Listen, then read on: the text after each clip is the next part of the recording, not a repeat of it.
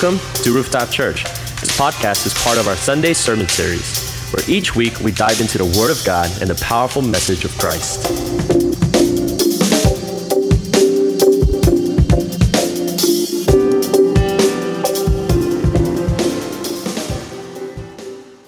Amen. Thank you for praying with me this morning. You know, if you're joining us for the first time, for the past few weeks, we have been in the book of Ruth. Uh, Ruth is a small little book, a very short, just four chapters, uh, wedged in the earlier portion of the Old Testament. And last week, um, uh, we have just uh, uh, actually not not last week, and and we have spent some time, and it's been not, not three times now. And Pastor Roland last week talked about the God's sovereignty, how He orchestrates behind scenes and while we may not know what's going on, while we may think these are just random happenstances, behind these individual events, God's sovereign will and ways are integrated, encouraging us and empowering us that we are really never lost, that we believe in a God that who is in full control. So join with me right now as we move on to chapter 3. So if you open up your Bibles, uh, we are going to start in Ruth chapter 2, verses 22, and we're going to finish in chapter 3, verse 5. So let's alternate one verse at a time. I will read verse 22 of chapter 2, and this is a reading of God's word. Naomi said to Ruth, her daughter in law, It is good, my daughter, that you go out with his maids, so that others do not fall upon you in another field.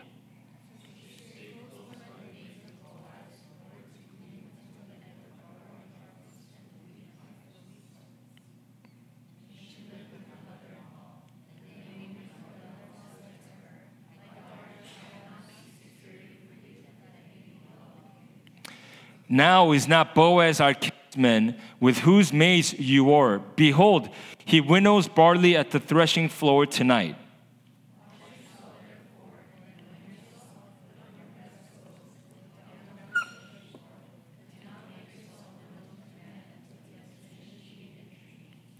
It shall be when he lies down that you shall notice the place where he lies, and you shall go and uncover his feet and lie down then he will tell you what you shall do.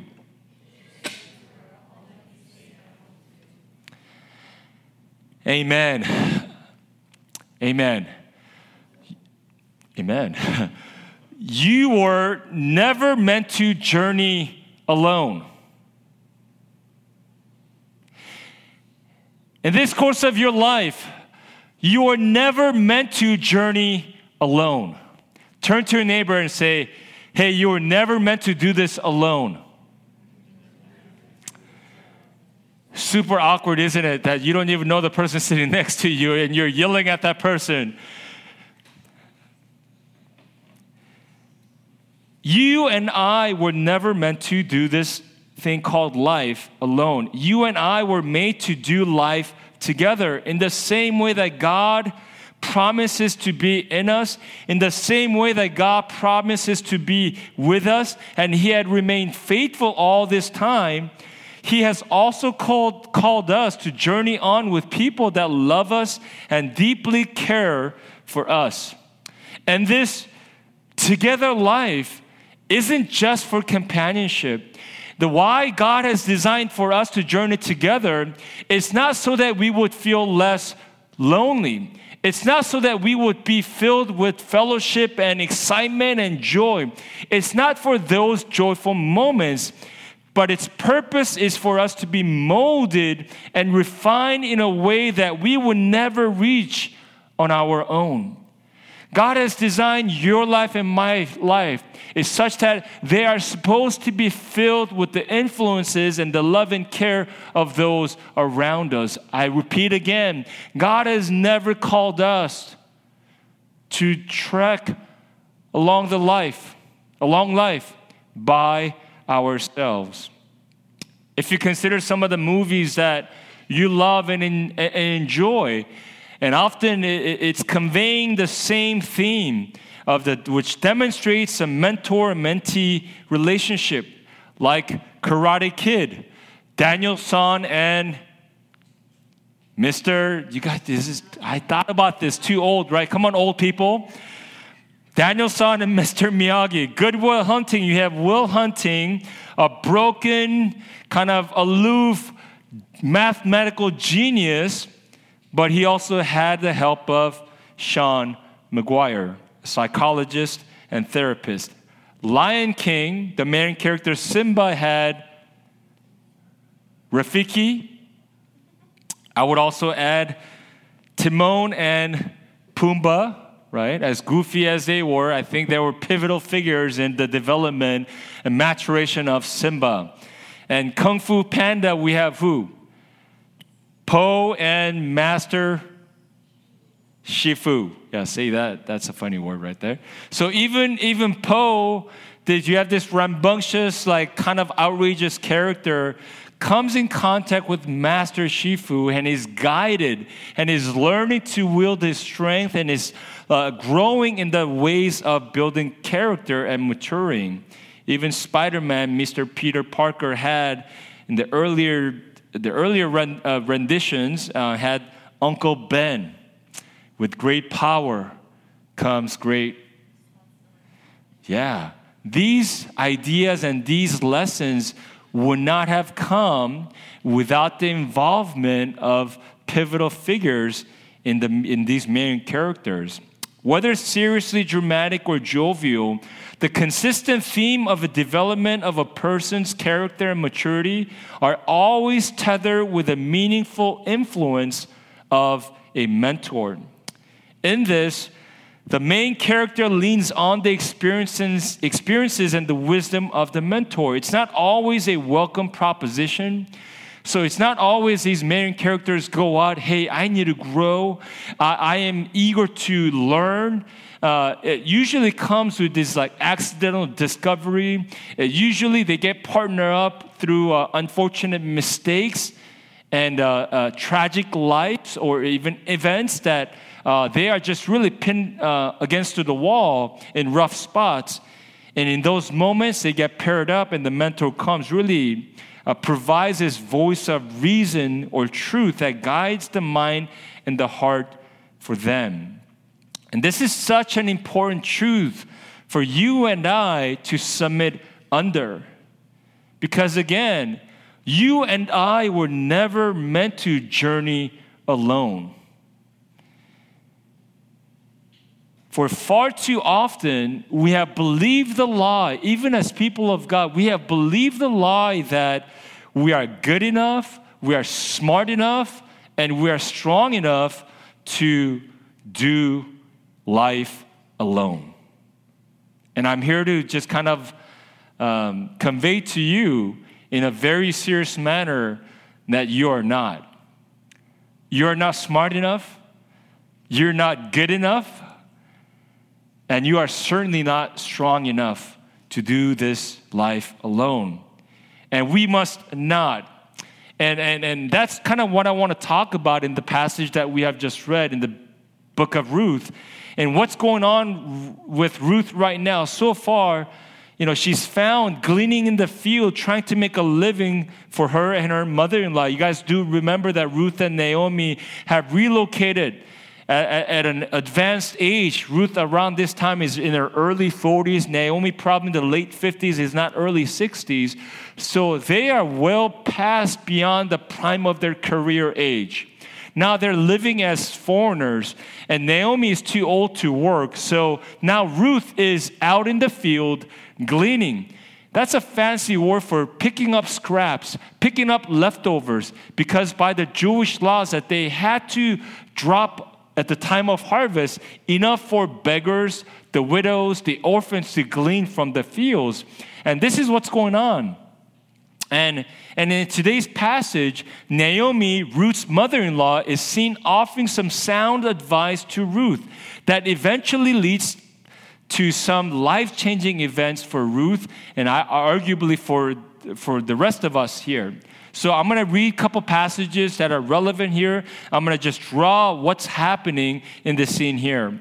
Verses 22 and 23 Naomi said to Ruth, her daughter in law, It is good, my daughter, that you go out with his maids, so that others do not fall upon you in another field.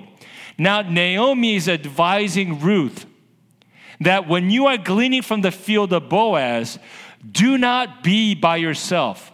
And she's warning Ruth that, hey, dangers might befall you. So when you are out in the field working in the presence of uh, other women, uh, other men, make sure that you are working together with other women. That's a very sound advice. Say there's no reason for you to there's no reason for you to be alone. Expose yourself. I mean, that's good advice, isn't it? We're talking about Naomi being very practical that, hey, there are dangers out there, giving her advice that if you want to preserve your life, the way you can continue to work is that if you are in the presence of other women. Now you move on to verses 1 and 2. And Naomi reminds Ruth, by the way, the field that you are working in, this person, Boaz, is not just this handsome guy Actually, I, am just making that up, but by when I connect the dots, Boaz was not a regular member. He was not a, no ordinary man, right? He was Boaz. He was a man of prominent wealth. He was a man of influence. He, he was kind. He's, and he's handsome, I'm pretty sure. He say, by the way, Ruth is telling Ruth, Boaz is a kinsman of yours. Boaz is a relative of yours, a distant relative, but Boaz in the network of your social radar. Boaz, all that to say, Boaz is a candidate for you to possibly, possibly marry. Ding, ding, ding, ding, ding, ding, ding. That's a big piece of information for Ruth. And Naomi is stepping in I'm not sure. I'm not sure if Ruth has spent time bemoaning her state of being alone, bemoaning the pains of being a widow.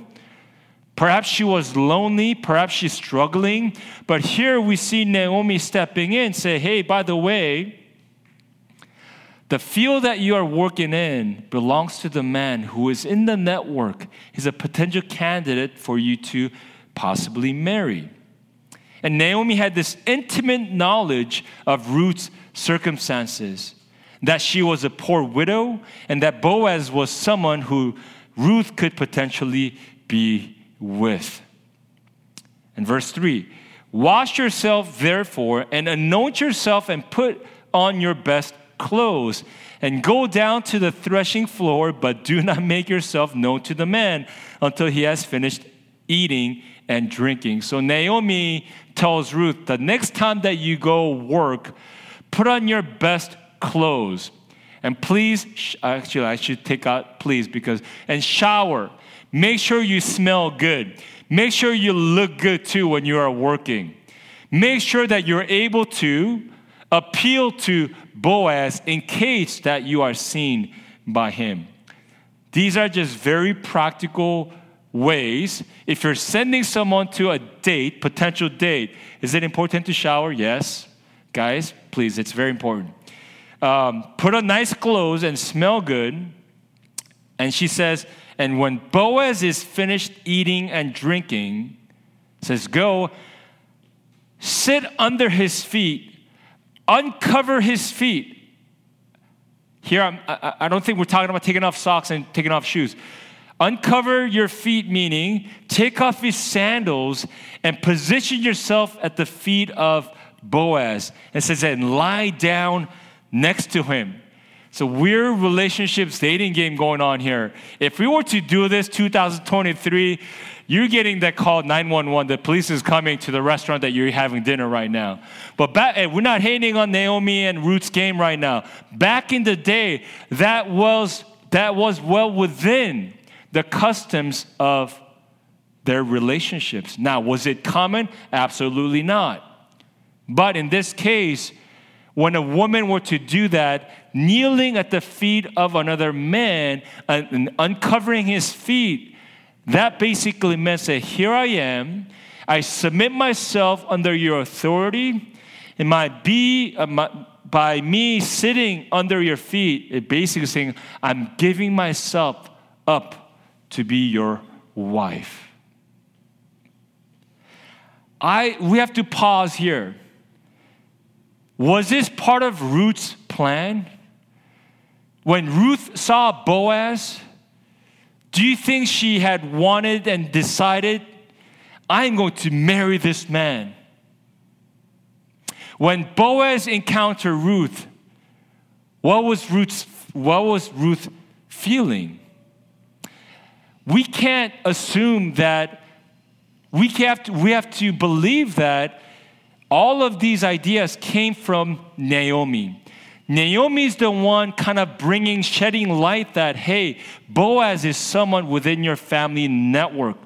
And she's now encouraging Ruth that, would you consider, why don't you stop being alone? Why don't you now make yourself available that possibly that this man will take you now as his wife. Radical, radical advice here. In verse 5, what do we read? She said to her, this is Ruth, she said to her, All that you say, I will do. All that you say, I will do. Again, I'm not sure if Ruth has secretly loved Boaz a lot. I'm not sure if she even wanted to. Maybe she was content. Maybe she was quite happy in the life that she was living.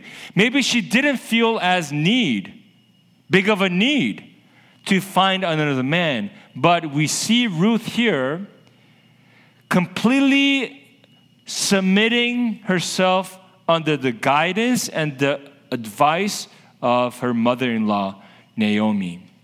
Interesting. Ruth, as courageous as she was, as full of faith she was, she not only welcomes Naomi's advice, but you also see her being humble and submitting herself to her guidance. Remember how special the relationship uh, between Ruth and Naomi was. They are in a new land. Uh, remember when Naomi was urging both of her daughters in law to go back to their home, homes, right? One of them, Orpah, went home. Ruth fought to the very end. Ruth said, You may want me to leave, but I'm not going to leave. I'm going to attach myself to you. I'm going to go where you go. Your God will be my God. Your people will be my people. And if you read chapter 1, verse 14, this is what he said and they lifted up their voices and wept again. And Orpah kissed her mother in law, but Ruth clung to her. Ruth clung to her. That word clung means joined together or hold fast. Kind of commitment and bond, bond that conveys Ruth when she says, Where I die, where you die, I'm going to die. There I will be buried. You see a forging of a lifelong relationship. So since then, all, since then, they have trusted each other. They have submitted themselves to each other, and they they made themselves available so that not only when I have a say for myself, say, you know what, I'm going to humbly submit. Whatever you tell me, I'm willing to listen to you.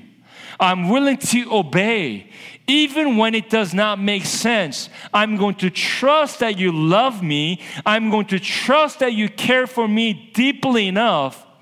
And especially when my judgment is clouded, when I don't have the clarity of mind and heart, I'm going to lean into you.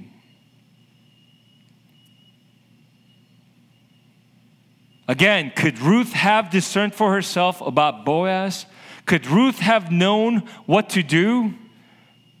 Could Ruth have found the courage on her own to initiate, to approach Boaz if it was not for the involvement of Naomi?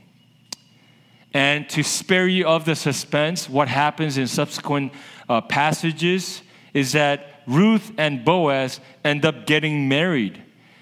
And you have to understand the significance of Boaz and Ruth marrying is huge. This directly leads to giving birth to Obed, who is the grandfather of King David. And as you know, David is a direct ancestor of Jesus Christ.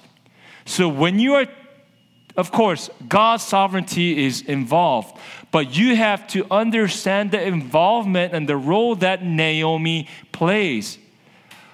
What if Naomi had not had the courage to speak up to Ruth?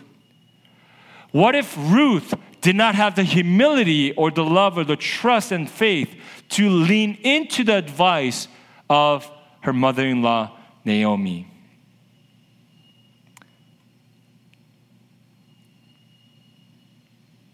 What about you? How about you? Do you, in the course of your life, lean on someone? Do you have someone or some people that speak into you? Or do you try to figure everything out on your own? And the title of today's message is Do you have, uh, who is your ride or die? My question is Do you even have one? Do you have a ride or die?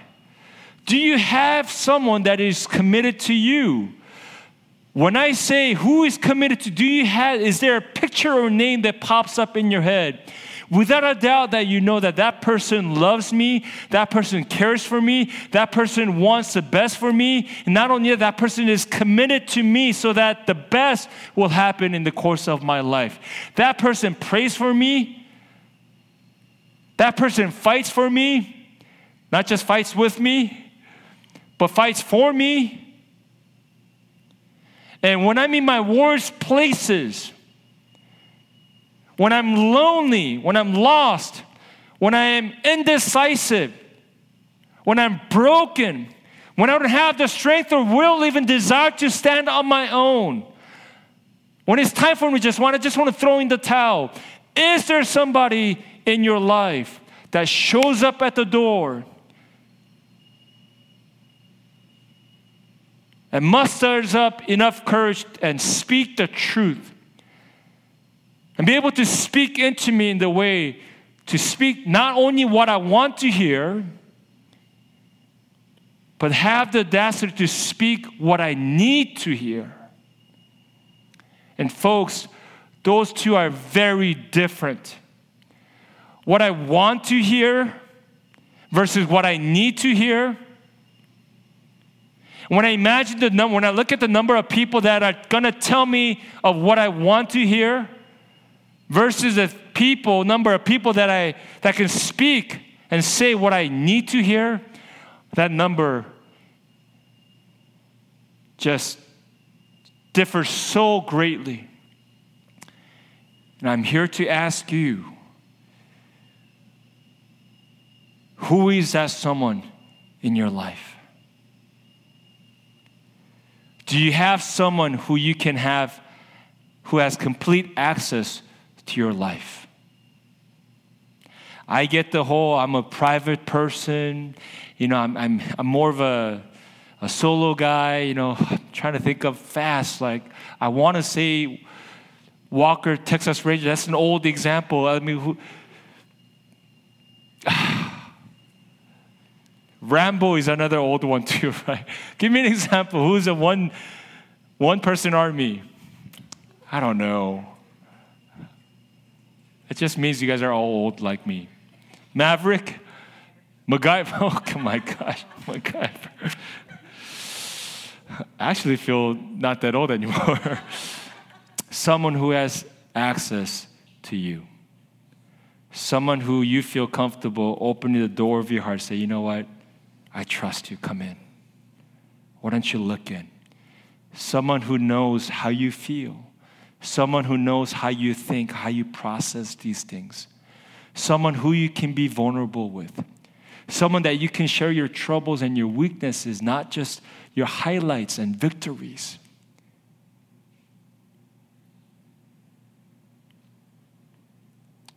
someone who will keep you accountable, someone who will come alongside of you with their red pen, red marker, say, you know what, just edit. And you don't feel offended. Even though the outcome of editing may result in something that you did not start writing. but someone who has the commitment and the drive to say, you know what, I'm not here to hurt you, I'm here to help you. And also someone who comes to encourage you. You know what Ruth is, you know what Naomi is doing? Naomi is bringing, bringing to Ruth that Ruth has killed and had not considered at that stage of her life. Naomi's bringing vision and speaking into her life of new destiny, the possibility of new calling and purpose for life. Do you have someone in your life that could step in, someone that you can have access to, give access to, someone whom you can be vulnerable with, someone that you would allow yourself to, you know, please advise me on what I should do? You know, I think we have to remember it's not just Naomi and her old you know, wisdom and, and loving presence. I want to highlight and commend what Ruth is doing here as well. It's not easy. It's not easy to follow someone's directions. It's not easy to submit yourself under someone else's leadership. It really isn't. But Ruth does that here. You know, this past week, a couple of my pastor friends and I pulled away for a, short three day retreat. Um, we went to Big Bear. Uh, one of my buddies had a, a family member who has a, a cabin in, in, Big Bear area, so we had this nice cabin to ourselves for three days. And, and, um, and the goal really, and, and one of the guys that, that was there was um, I wasn't very close to. Um, I had met him maybe three, four times, but um, we went into this retreat with an intention of, you know what, do we feel okay um, in this space? Are you okay? Uh, uh, my, our mutual friend asked me, Scott, are you okay spending the next three days with this guy? I don't know you don't know him too well. And I said, no problem. And I said, but I'm going to treat him, I'm going to be myself, and I hope he's ready. I didn't mean that as a warning. I know it sounds like a warning, but I, I, what I meant to convey is that there's only one way for us to be close. I'm not going there to impress him. I'm not going there to, I don't want to hold back because this is valuable time that I have. And night one, and I think he, he, this guy that I'm not as close to, he asked me a couple questions. I think my question two, I just like, I just went all out. Just, you know, I think he asked about family, and then I just shared deep things about my family. I think I sensed that it was like, whoa. He, I, I sensed that it was like, oh, this is faster than I thought it was going to go. But, and immediately that kind of set the tone and for the next 40 minutes, he will proceed on to talk about his family troubles. and, and, and then, like, that just kind of paved the way. And then we talked about ministry. And, and, and sadly, guys, unfortunately, majority of our conversations surrounded just like how many pastors that we know in this nation, in our personal network in Orange County, are going through some rough seasons. And as we are sharing these like and detailing out what's going on, and, and we were just like both struck with the fear of God and the like fear of like, are we gonna make it out? Uh, like what prevents us? What guarantee? There's like, guys, there's no guarantee. We have to be watchful. And then immediately just kind of led to saying and kind of promising to each other, say, guys, I can't do this by myself. And please, and I think I said, hey, please, you guys have the right to call me, call me out, speak to me, rebuke me, hold me, refrain me. Not physically hit me though, I don't like. But I said, hey, I'm, I'm letting you know you guys have all the rights. I concede my rights to you in that regard. And we did this, and they did the same with me. And, and, and it's so sad when we talk about these pastors and, and these great leaders. I mean, recently another, this past weekend, I mean, it's just so sad. Like these leaders that I, I grew up under, like learning from, drawing from just a deep fountain of their wisdom and the spirituality. Like it's just crazy, right? And so often the common thread is that lacking accountability, not letting others speak into them. And guys, we have to be better in this regard. You are not designed to do this by yourself. You and I are not in the, on this battleground to prove to the world, prove to God that God, I can do this. I don't know about all the others, but I can do this by myself. Friends, today I implore you that you would seek out someone if there is already someone that you could think of that you would in, lean into with great intentionality and humility and allowing others to come alongside of you. I'm going to read one more verse with you.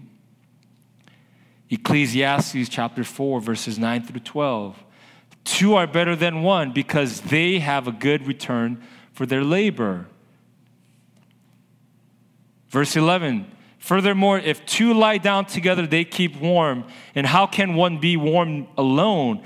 And if one can overpower him who is alone, two can resist him. A cord of three strands is not quickly torn apart. Me show that one picture here.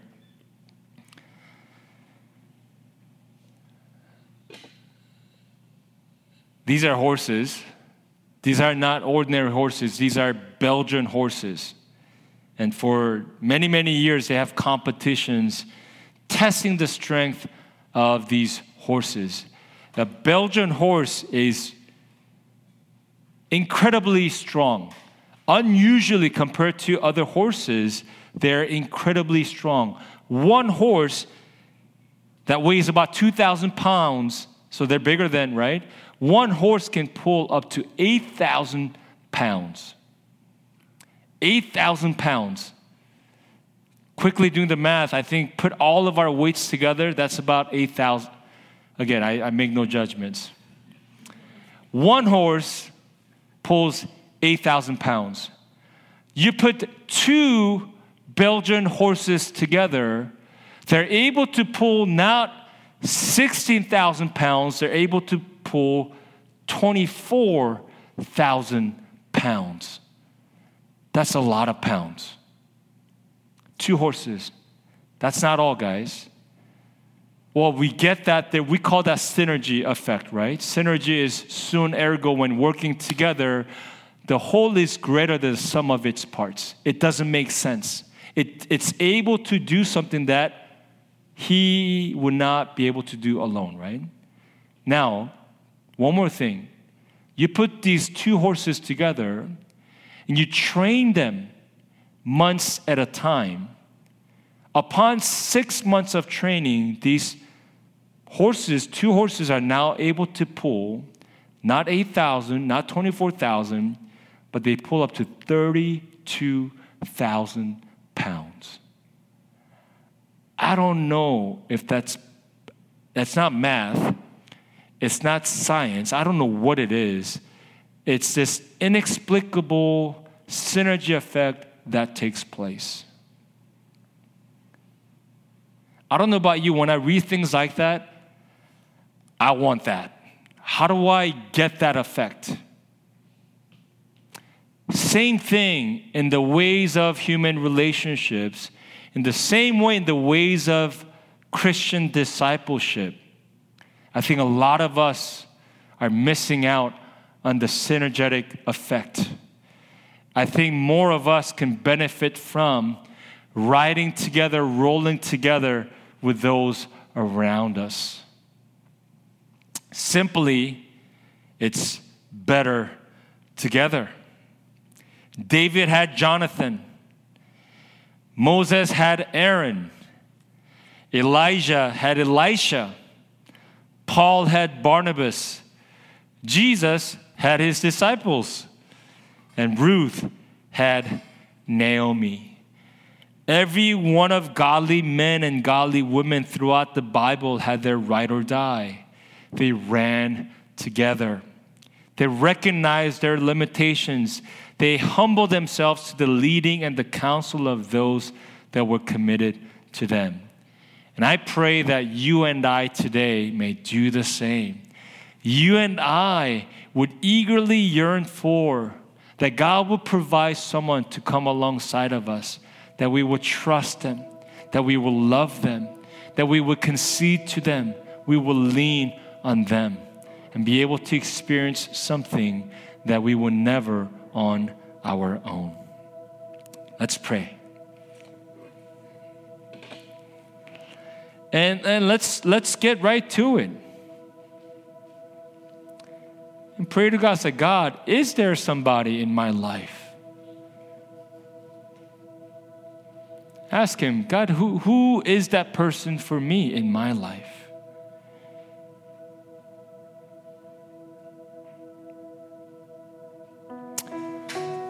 Now, if there is someone that pops onto your heart and head,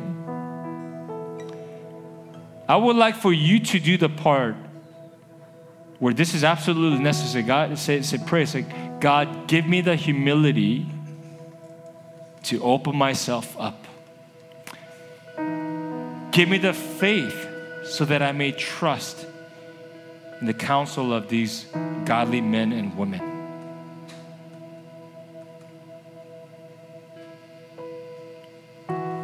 Now, if there isn't anyone that pops up, at this moment, pray also to God. Say, God, please make ways so that I don't have to run this race alone. God, bring along a partner. Bring along a teacher, a friend, a mentor, a brother, sister.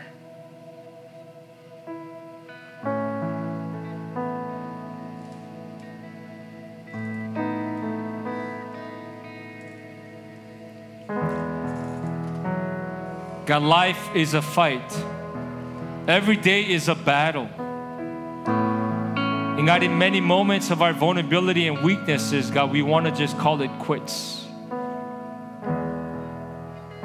And God, if by having someone, some people alongside of us, can extend that finish line a little further out, by doing so that we may be rejuvenated and strengthened, God, God, we long for that. And God, God, I pray, God, as, as immediate as today, heading into this week, God, lead into a season where we can experience the joy of running together. God, in doing so, Holy Spirit, we invite you as well. Speak to us, love on us, empower us, correct us, change us Because, God, we can't do it without you. Holy Spirit, we give you full permission to do whatever you want in us. We thank you, God. Pray these things in Jesus' name. Amen.